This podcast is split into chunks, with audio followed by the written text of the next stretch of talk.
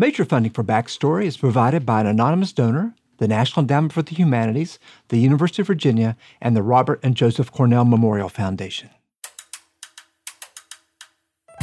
From Virginia Humanities, this is Backstory.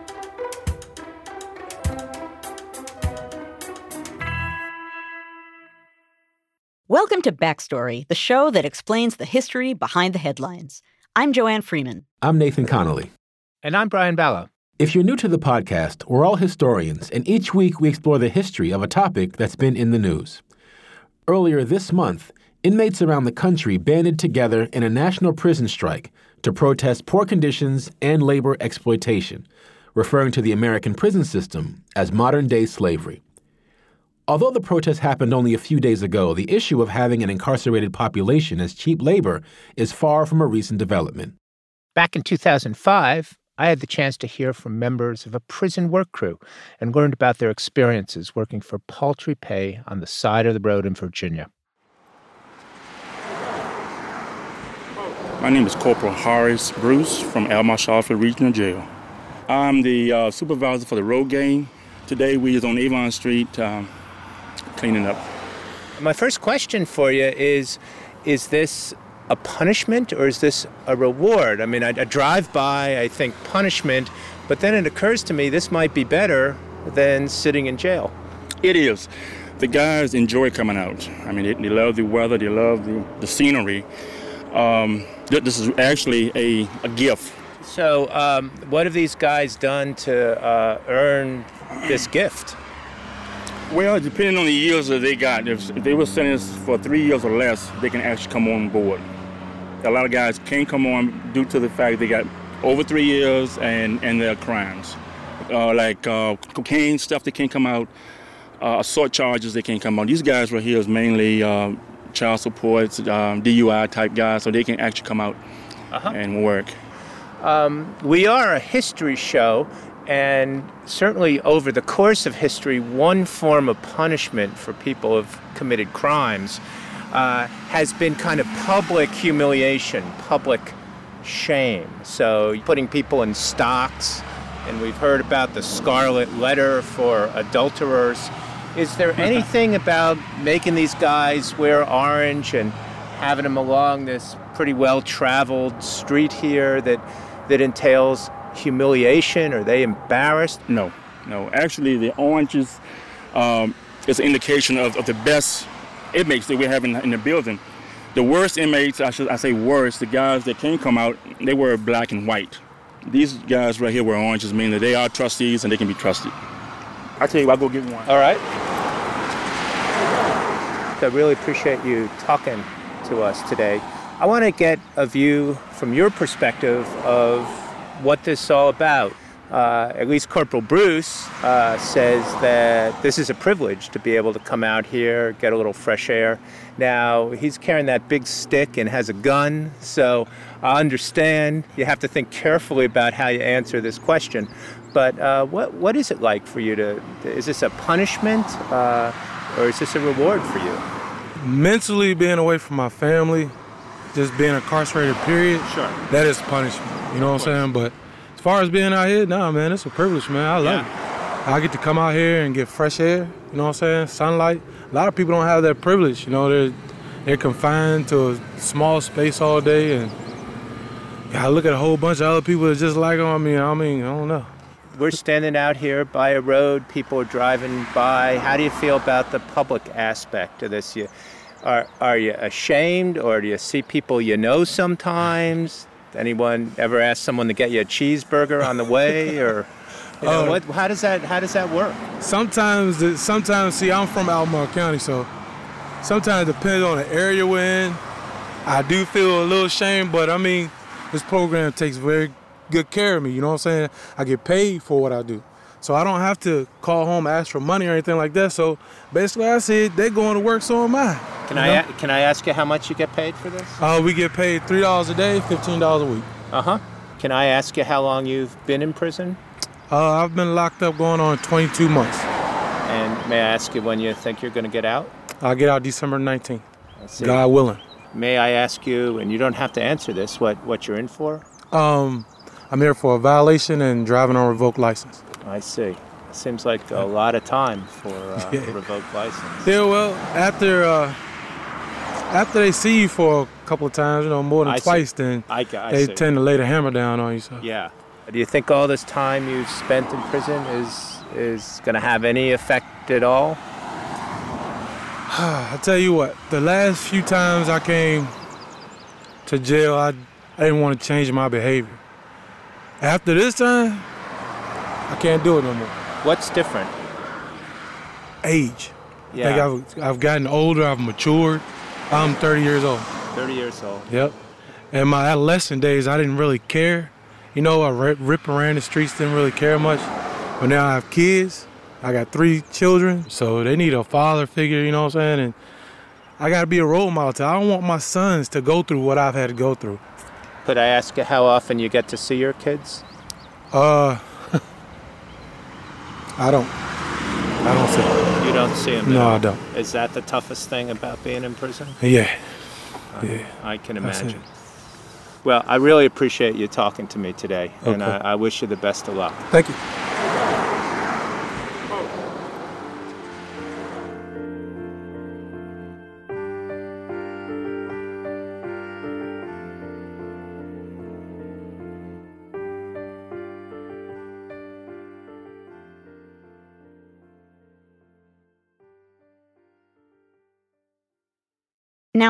Nathan, the prison strike began August 21st and ended September 9th, and I gather that those dates are of historical significance. They are. Um, the date of the 21st of August, 1971, is the anniversary of George Jackson's killing in San Quentin, California, a very important activist and theorist, really, of prisons.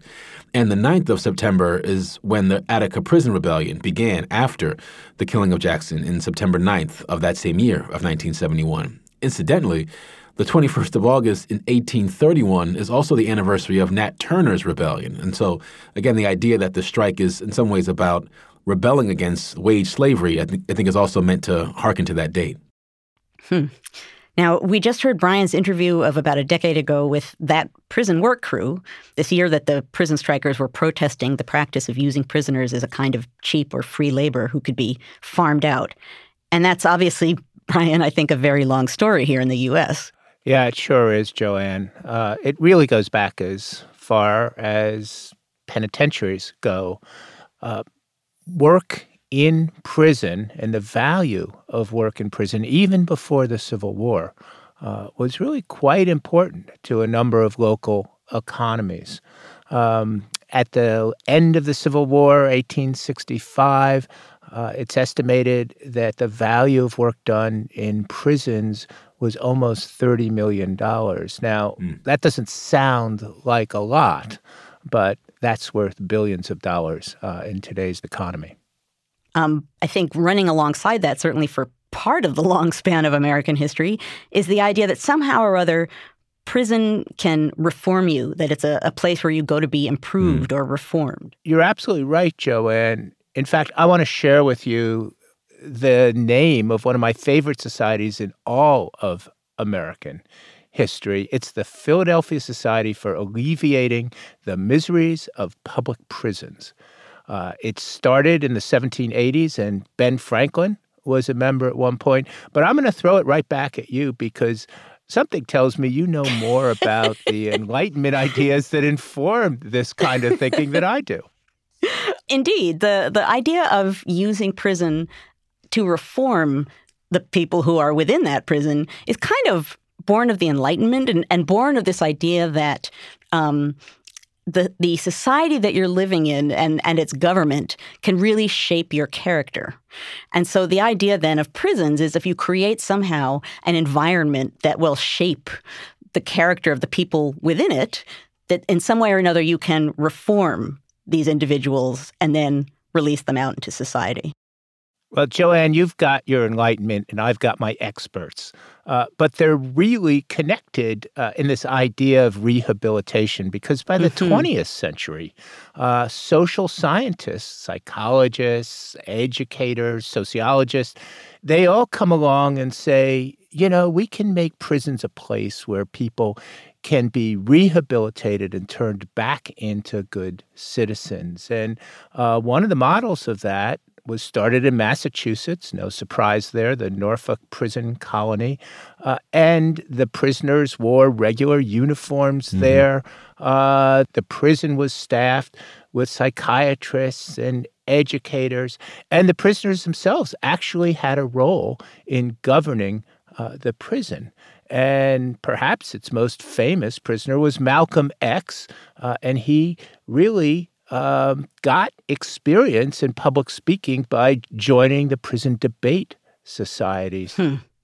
Now, you, you bring up Malcolm X, which then leads me to want to ask another question, which is um, there's also obviously a tradition of prison protest, too. There is. There is. And, you know, I think we have a, a way of realizing now just how important these prisons were for really, really unintentionally so as places of political education, people finding ways to work the system to figure out legal channels for getting reform or trying to make movements that are built around people sharing legal documents and conferring about their rights. And so, you know, the, the Nation of Islam was one of these organizations that had a large and vibrant life inside prisons of people learning how to make petitions to the system and try to initiate reform. But even the civil rights movement as a whole has a, a history that runs parallel from the direct action moments in the streets to the moments behind bars trying to secure better conditions. And so, you know, the, the, fact that you have someone like Malcolm X on the one hand, but also someone like Rosa Parks or Martin Luther King or any number of activists who spend time behind bars who then also are able to have a really unique vantage point from which to then raise critiques about the justness of American society. It almost goes without saying that one really gets a sense of what democracy is worth from behind the bars of a cage.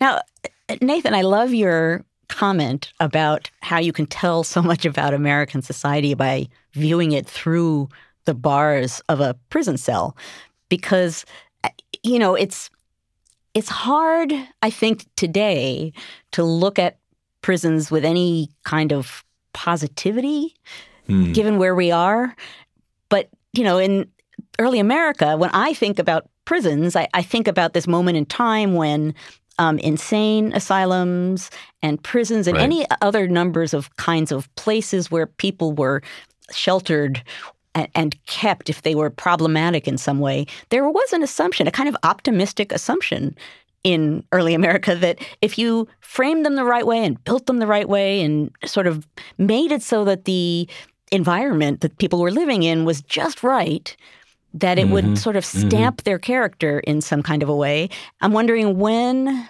in the 19th century does it really make that flip? Like when is that abandoned? When does it really become, when does the forced labor component of it really become more prevalent? Well, well, by a lot of measures, it it begins after the end of Reconstruction. Um, mm. You hmm. know, particularly in the South, you see a real inversion of the uses of formal state incarceration. Initially, when you think about the incarcerated population of the postbellum period, most of them aren't really African American because they're newly freed from the plantation. And only very quickly, in the wake of expanding surveillance and other kinds of responses to disenfranchisement, do you begin to see you know people of color, and particularly African Americans, begin to balloon in the prison population in the South, hmm. and they actually begin to outstrip uh, their white counterparts in, in that particular place place in society. And so the the very famous or somewhat infamous formulation of, of slavery by another name is really a post-bellum, really post-Reconstruction problem. And in that case, absolutely, rehabilitation is not the issue. It's about driving down the cost of labor. It's about finding ways to keep politically uh, disempowered the communities from which these people come. And in some ways, you know, keeping a sense of order that is monitored by the law enforcement state. And that's going to be paying all kinds of dividends for the folks who are running the businesses that draw in prison labor and the folks who are running for office safely because most of the population is disenfranchised. And the prisoners that Nathan was talking about, African American men in late 19th century America, would have been citizens if they hadn't mm-hmm. been imprisoned. And I have to feel uh, that there was a lot more at stake uh, when you are imprisoning would be citizens, or I think it's fair to say, stripping citizenship from African Americans. So I have a story for you guys. I'll, tell you a story that my, that my grandfather tells me. And it's about his time as a kid. He's not in the United States, he's a kid in Jamaica, and he lives right off the water in Kingston. And he lives literally a stone's throw from the outside of the wall of the Kingston Penitentiary on Tower Street. And you have to understand that in, in Jamaica, the people who live on the waterfront are the poorest of the poor. So the affluent live in the hills, and the poor live down by the water with the fishmongers and by the oil in the in the harbor and all of that. And he tells a story about being a kid, and just as the sun is going down and the colors on the bricks of the, of the prison on Tower Street are beginning to turn, everyone is standing outside the prison walls, and they're waiting, and they're waiting. And suddenly, over the walls come these giant loaves of cornbread, still warm, over the walls into all of the impoverished people who are living outside the prison. And crowds are gathered around and they're scooping up these loaves off the ground. Some are catching them in midair to the sound of cheers. And it's this huge mystery about what exactly is happening inside the prison to make it possible for this bread to come out and to be feeding the poor folks on the waterfront in Kingston. And my grandfather tells his stories oftentimes with, with tears in his eyes because it, for him, it's a testament of just how poor the folks were on the outside, that the prisoners on the inside were aware of this and basically providing them with surplus food that was all being spent because of this massively bloated carceral budget that the British colonial officials had in Jamaica at the time. And for me, it, it, it strikes me as, as a really powerful metaphor for a lot of the really good and powerful sustenance that can come from prisons. When we listen to what prisoners say when you think about you know the poetry of incarcerated children or all of the great thinkers whose writings in prison have moved you know forward a whole bunch of fields that we you know consider to be our own whether history or anything else. And so i don't know i, I just wanted to, to to think for a minute about how we would all be much poorer and much worse off if there weren't folks in prison who hadn't lost their humanity and decided to share some of that stuff that they had inside with us, you know? Well, and I what comes to my mind, Nathan, and what's so poignant for me in your story is that direct connection between the people inside the prison and the people outside the prison. And mm-hmm. too often, I think we want to lock people up and throw away the key. We want to forget about that connection. We want to forget about that vision from within the bars, as you talked about earlier, uh, that really can make us all think more carefully about what it means to live in a so called free society.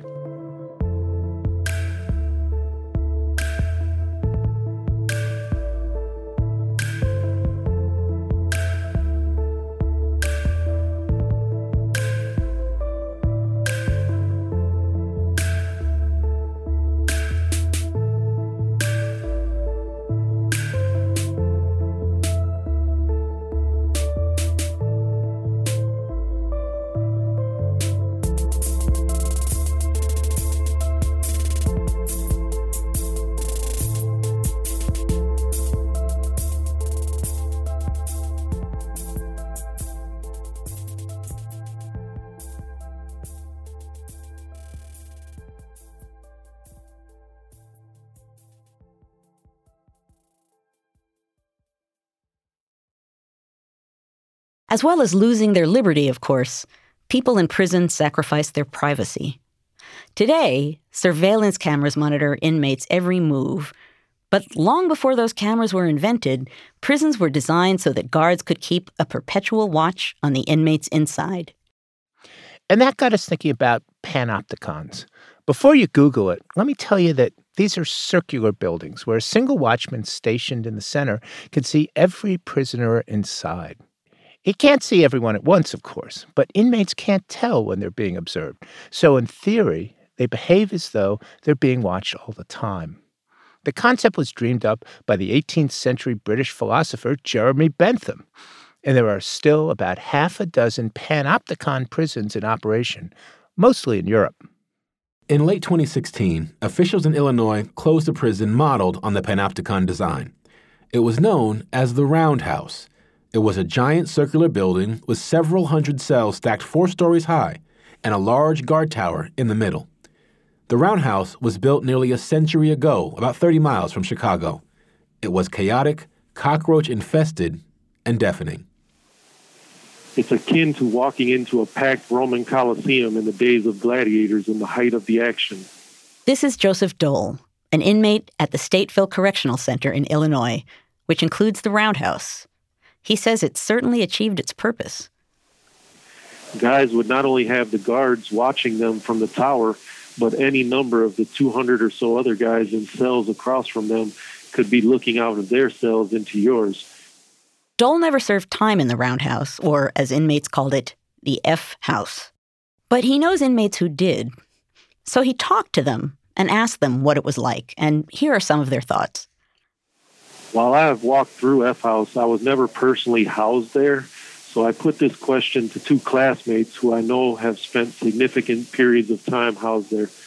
Raul Dorado, who spent many months in F House, told me how there's no natural privacy in the roundhouse. The cell is completely illuminated. Not only the guards, but everyone can see every detail in your cell. It has a psychologically detrimental effect on your psyche. It feels like you are always being watched, especially during the most vulnerable moments of performing your bodily functions. Some level of privacy can be created by draping a sheet or blanket over the bars encasing the window in the back of the cell to block light coming in but even then, you question it and suspect that everyone can still see you. Moreover, hanging such a sheet is a disciplinary offense. Even if no one can see you, the damage is already done. The idea is inextricably lodged in your subconscious, making you not only your worst critic, but also your own warden. Jamal Bakker similarly informed me that the constant noise also worked to deprive guys of any type of privacy doors constantly being kicked, people yelling at the top of their lungs, roaches crawling all over the walls. There was no escaping it. I often felt confused and unable to focus. I struggled to concentrate on even the smallest task. I couldn't sleep well at all, and I'd often stay awake just to enjoy a moment of relative quiet during the night between 12 to 4 a.m. before the rampage of noise started again young women who were also part of a DePaul University inside outside college course taught in the grounds of Stateville Correctional Center at the dilapidated school building were allowed to tour F House before it closed down. They were visibly shaken afterwards. A few of them were in tears. They related that one of the most disturbing aspects was that the first floor of 60 or so cells, which is where guys who were in disciplinary segregation were held, was just silhouettes of humans. They listened as a number of them kicked on cell doors while others screamed obscenities or yelled out either in pain or requesting assistance or simply for attention. They said it felt like being in a zoo or an insane asylum, and then they felt guilty for thinking so, knowing that many of them truly are mentally ill and are often pushed to such behavior by the combination of unconstitutional living conditions mistreatment by staff, and a denial of adequate mental health treatment.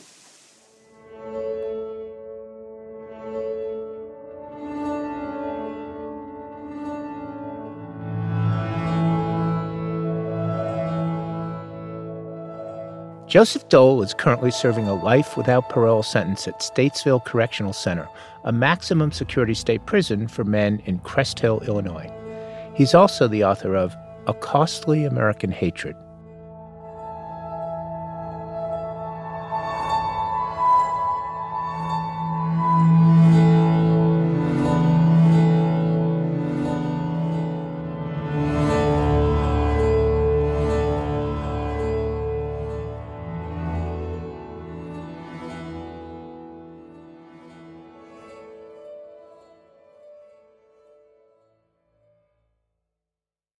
For some people, a way to cope with incarceration comes with a pen. I've often heard of prison cells and dreary things, suppose they were, where gloom and darkness only dwells to fill the prisoner with despair. And such they are to carnal hearts, who have no Savior and no God. The day rolls slow and night departs and leaves them still a drear abode. But glory to the eternal King, who brought me to this little cell. Sweet pleasure here I find can spring, for here my God delights to dwell. That's an excerpt from the poem My Cell, Number One. It was written by abolitionist George Thompson in the 1840s while he was imprisoned in Missouri. Thompson is one of many throughout history to document the hardships of incarceration through personal writings. The person you heard read that poem is Seth Michelson. He's led poetry workshops in prisons for two decades. A few years ago, Michelson started going to a maximum security juvenile detention center, and there he led workshops with undocumented and unaccompanied immigrant children. Michelson recently released a book of poems written by the kids inside the center. He says poetry became a creative outlet for them and created a unique bond within the group. Poetry is particularly available to all of the participants, whether literate or otherwise, and according to the Office of Refugee Resettlement, these young teens uh, are range in age from 13 to 17 years old and average a second grade education. Uh, many were orphaned at a young age and grew up on some of the most violent streets of the hemispheric Americas and didn't have the literary, let's say, or academic uh, self confidence to think of themselves as poets, but were quickly disabused of that by their peers and uh, with a little bit of encouragement from me in realizing, like the Mexican aphorism says, de poeta y loco todos tenemos un poco. So of the poet and the crazy man, we all have a little bit. And saying, let's, let's all uh, access those things. You don't need to be literate to be a poet. Uh, and especially the prison writing histories tell us across the globe uh, that that literacy is is not a foundational necessity uh, of partaking in these important, nourishing, transformational communities uh, of writers uh, in situations of immobilization and incarceration. I spoke more with Michelson about the history of prison writing in the U.S. We discussed some poets who have written about incarceration and parallels Michelson sees to the words of the immigrant children in detention centers today. We first discussed the poet Etheridge Knight. He was convicted of robbery in 1960 and spent eight years in the Indiana State Prison. Upon his release, he published a collection of works about his time incarcerated. Here, Michelson's reading Knight's piece called To Make a Poem in Prison. It's hard to make a poem in prison. The air lends itself not to the singer. The seasons creep by unseen and spark no fresh fires. Soft words are rare and drunk, drunk against the clang of keys. Wide eyes stare fat zeros and plea only for pity. Pity is not for the poet, yet poems must be primed.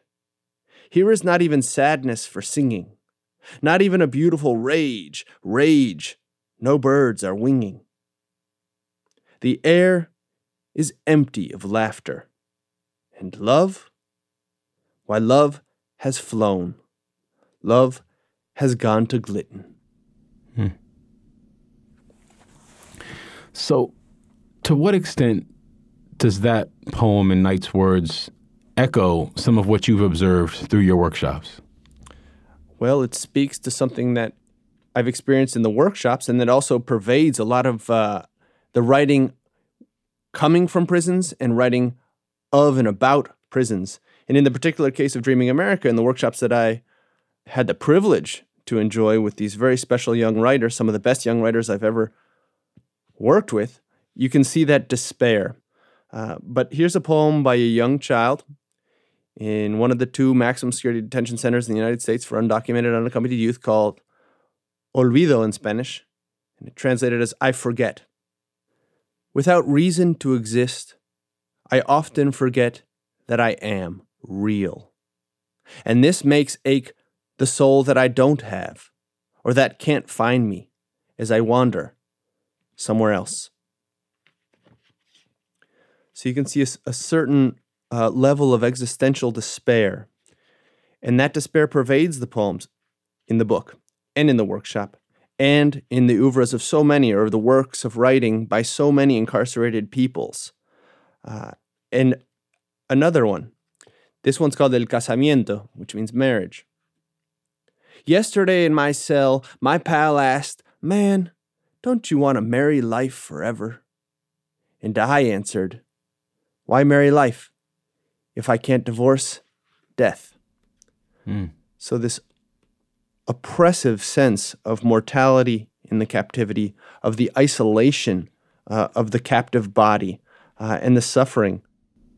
It's a, a testament too to the the universality of an experience that we tend to treat as particular, right? I mean, the, the, the, migrant or the so-called refugee experience gets, you know, a very small column in the, the newspaper, or it gets treated as a kind of add-on or a cognate to, to more mainstream conversations. And there's something about one, the brevity and obviously the power and the themes in the works that you've just shared. I mean, you know, Olvido, for instance, in thinking about forgetting, I mean, the prison as design as designed is meant to make you not see and forget these people. And so the idea that somebody behind bars is is literally forgetting themselves as you know a consequence of the prison's own makeup and design and power. Um, it's extraordinary. It's extraordinary. Um, I'd, I'd, like if we can look at um, an, another poem and, and, maybe do a similar kind of move in terms of this connection. Um, this is a poem by Gwendolyn Brooks, certainly someone who's far more known, certainly not forgotten, we're lucky to say. Um, she wrote a poem in 1981 called To Prisoners. Can you share that with us? Sure, I love her work. I call for you cultivation of strength in the dark, dark gardening in the vertigo cold, in the hot paralysis under the wolves and coyotes of particular silences, where it is dry, where it is dry. I call for you cultivation of victory over long blows that you want to give and blows you're going to get, over what wants to crumble you down, to sicken you. I call for you cultivation of strength to heal and enhance in the non cheering dark, in the many, many mornings after, in the chalk and choke. Hmm. What sticks out to you about this? At least one thing. A, a deep empathy, a deep love for others, which is what poetry can lead us towards, to discovering Jacques Derrida, French writer, uh, who loved poetry and wrote philosophy, talks about poetry as a way of tracing the heart of the other. And it's certainly true in our workshop. We have children coming together from multiple nations, countries of origin, right? Converging on a table, maybe having overlapping histories in certain ways, socially, politically, or juridically within the carceral system, uh, and coming to seek uh, a better life, pursuing the so called American dream, and then in a workshop, exhausted, bleary eyed, terrified often, uh, struggling to endure uh, the conditions of captivity, uh, coming together and connecting deeply. And the poetry is groping for that. She's reaching out to embrace the incarcerated reader, right? To call for him or her. And then also, like we talked earlier, the specifics of tropes in poetry. So here there's repetition that's so very, very powerful. And we saw it in Etheridge Knight too. And this use of repetition that arrests while also intensifying. And so I think it's the combination of the tropes with with that deep love that she's sharing so courageously. So we have a, an intimate connection um, with prisons and incarcerated people, um, even when we don't always acknowledge it. And it's it's no exaggeration to say that some of our most important breakthroughs in the world of letters are actually indebted to the thought work of those behind bars. I'm, I'm thinking, for instance, of someone like Martin Luther King, who wrote "Letter from a Birmingham Jail," which was obviously a scathing, you know, critique of liberalism and liberal politics that had a variety of different um, affects and consequences in the ways that people thought about racism and its connection to seemingly, you know, political normalcy. I'm very curious to get your sense as somebody who spent a lot of time, you know, meditating and, and working in this area very deeply. You know, what's your sense of our appreciation of you know the prison as a place of knowledge production, as a bibliography that we already are dependent on, and and is there some connection between the work that you're doing now and that tradition of building a world of letters from the cage outward? It's inspiring me to think in multiple directions. The first thing, though, is probably a kind of warning to our listeners against um, romanticizing prison. And there's real lived material violence against these bodies that's excruciating.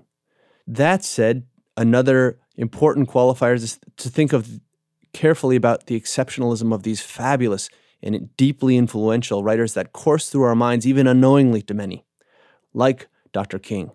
Um, in that not all people discovering new modes uh, of writing in prison uh, are going to become canonical, influential thinkers in transnational minds.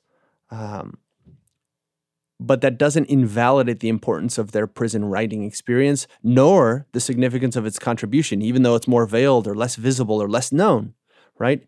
Uh, it's still partaking in this crucial process. Uh, it's a mode of discovery. And in discovery, one of the things that's discovered is the transformative power of language itself. And that is to say that we need to work against rhetorics that normalize the caging of humans. Uh, you know, many of the young poets in the workshop, they're realizing that through language, you can at least symbolically question the lived violence of captivity and start to work against those discourses that normalize it, where we say, ah, yes, these bodies need to have their rights suspended. They need to be re- removed from the social, relocated to this space that immures them, that captures them within walls, uh, and that incapacitates them, right? Is incarceration the best answer to migration? And, and I think poetry can help us to find new language to sort of discover what we might formulate as alternative modes of understanding and being.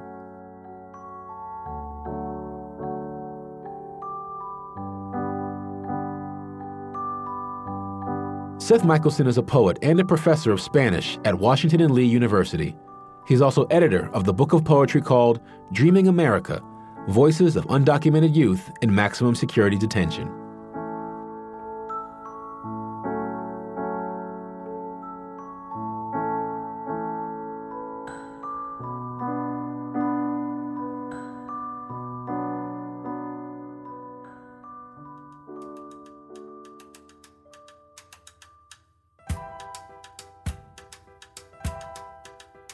Well, that's going to do it for us today.